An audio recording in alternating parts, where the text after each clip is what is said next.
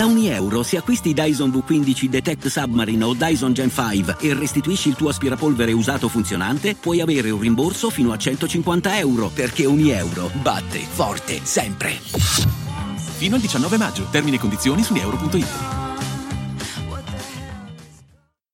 Il rapporto deficit-PIL. La Finanza Amichevole, il podcast che semplifica il concetto ostico della finanza per renderlo alla portata di tutti, curato e realizzato da Alessandro Fatichi.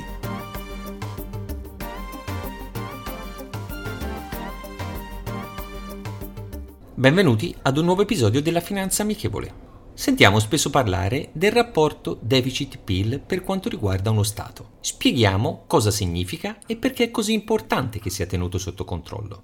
Il deficit rappresenta quella che è la differenza negativa tra entrate e uscite. Le entrate sono generate da quello che è il gettito fiscale, le tasse che vengono pagate dai contribuenti. Le uscite da tutte le voci inerenti alla spesa pubblica, i costi sostenuti per le pensioni, i sussidi, spese impreviste dovute a calamità naturali e altro. In poche parole, la capacità di ripagare il debito pubblico.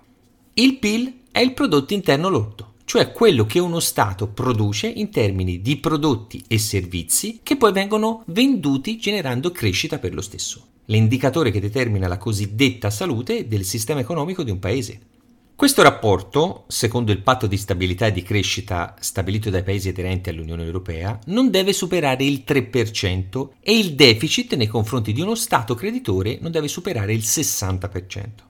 Per quanto riguarda l'eventuale sforamento di questa soglia, fa avviare la procedura di deficit eccessivo e impone allo Stato di avviare misure correttive per rientrare in questi parametri, come per esempio l'aumento delle tasse. Valori che in questo ultimo anno sono un po' saltati causa della crisi della pandemia e che non hanno procurato procedure di infrazione per dar modo anche ai singoli paesi di essere più elastici nel gestire questa emergenza. Quindi, se c'è un deficit, significa che c'è debito, anche se può aumentare in quei momenti dove vengono effettuate riforme fiscali, questo per sostenere la crescita dell'occupazione oppure per investire nell'istruzione, per fare alcuni esempi. In questi casi, se queste manovre portano ad una crescita economica, significa che è positivo, mentre se il deficit aumenta in maniera costante senza una crescita, questo non è un bene. Le crisi economiche producono un rallentamento dei consumi. Le persone per paura non spendono. E come abbiamo detto molte volte, questa crisi ha anticipato di 10 anni cambiamenti che sarebbero avvenuti in un arco di tempo molto più lungo. Basti pensare alla velocità sulla digitalizzazione dei processi. Il cambiamento è epocale. La pandemia ha creato ulteriori scossoni al nostro già fragile debito e alla nostra crescita, che era praticamente nulla ancora prima di questo momento.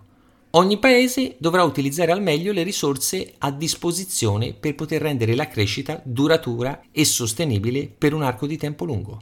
È un'occasione da non perdere e che dobbiamo gestire al meglio. La citazione di oggi è la seguente. Ciò che va bene per gli Stati Uniti va bene anche per la borsa di New York ma ciò che va bene per la borsa di New York potrebbe non andare bene per gli Stati Uniti. William Mackenzie Martin. Rendiamo la finanza amichevole, vi aspetto.